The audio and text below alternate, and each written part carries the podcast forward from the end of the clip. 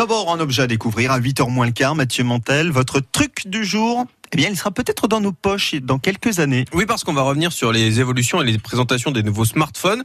C'est une présentation qui a eu lieu la semaine dernière à Barcelone au MWC, qui est le Mobile World Congress, qui est un peu la mecque des innovations téléphoniques des innovations qui n'étaient pas si nombreuses ces dernières années. Hein, il n'y a pas eu beaucoup de changements euh, dans les téléphones qui sont sortis et c'était d'ailleurs un reproche qui était régulièrement adressé aux constructeurs. Ils ont voulu rectifier le tir, d'autant plus que le marché est un peu en train de tomber parce qu'il se passe pas grand chose. Bah Donc deux grosses évolutions à venir. La première, c'est pas celle à laquelle vous pensez, c'est la 5G la nouvelle génération d'Internet mobile. Alors qu'est-ce que ça pourrait nous apporter dans les faits par rapport à la 4G qu'on a déjà? Alors pas partout. Hein. Ce qui est annoncé, oui, voilà, c'est ça, parce qu'à la base, la 4G, ça devait être partout. Bon là, c'est pas partout. Euh, déjà, donc le débit Internet. En gros, la 5G, c'est un débit équivalent à la fibre, mais sur votre téléphone portable. Donc niveau ah, connexion, hyper puissant. C'est hyper puissant. Ça va. Alors, je, vous, je rentre pas dans les détails pour expliquer comment ça marche. C'est une question de d'ondes et de choses comme ça, mais vraiment, ça pourrait permettre, alors pour le coup, de relier les campagnes qui n'ont pas la fibre à une connexion internet. Alors ça, je sais que vous faites tous là, regardez tous en l'air. Bien sûr que dans les faits, on ne sait pas si ça va marcher, mais c'est ce qu'ils annoncent et ce qui pourrait se passer. En tout cas, théoriquement. Chez nous, ça nous intéresse. Hein, voilà. Parce que les zones blanches dans Lyon, on en a. Hein. Bah même en France, d'ailleurs, il y en a, il y en a pas mal.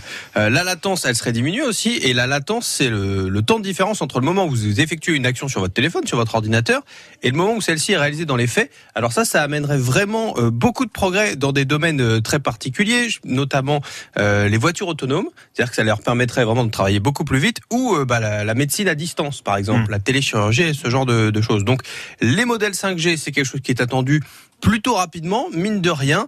Mais bien sûr, la présentation qui a vraiment marqué tout le monde est celle qui est la plus visible, ce sont ces fameux smartphones pliables. Et eh hein. oui. Voilà, qui est la dernière innovation qu'ils ont réussi à trouver parce que bah, c'est compliqué maintenant d'innover. Ils ont un peu tout fait.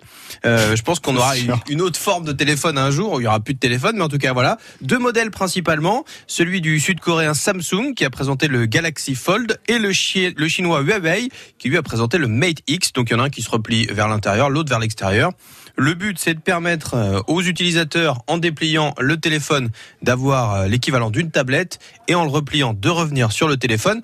Donc, c'est des appareils pionniers qui coûtent assez cher. Bon, honnêtement, c'est pas cela qu'on va prendre. Enfin, si vous avez beaucoup d'argent. Pas pour l'instant. Bah voilà, parce que à 1745 euros le Samsung et à 2300 euros le Huawei, je suis pas sûr qu'on va les voir tout de suite. D'ailleurs, c'est ce que disent tous les experts. Par contre, c'est une évolution qui risque de se démocratiser comme toujours, qui prendra un peu de temps. Dans les quatre ans à venir, vous en aurez sûrement peut-être un dans la poche. Les téléphones du futur par Mathieu Montel. Vous retrouvez tout ça sur le site internet de France Bleu Auxerre. France Bleu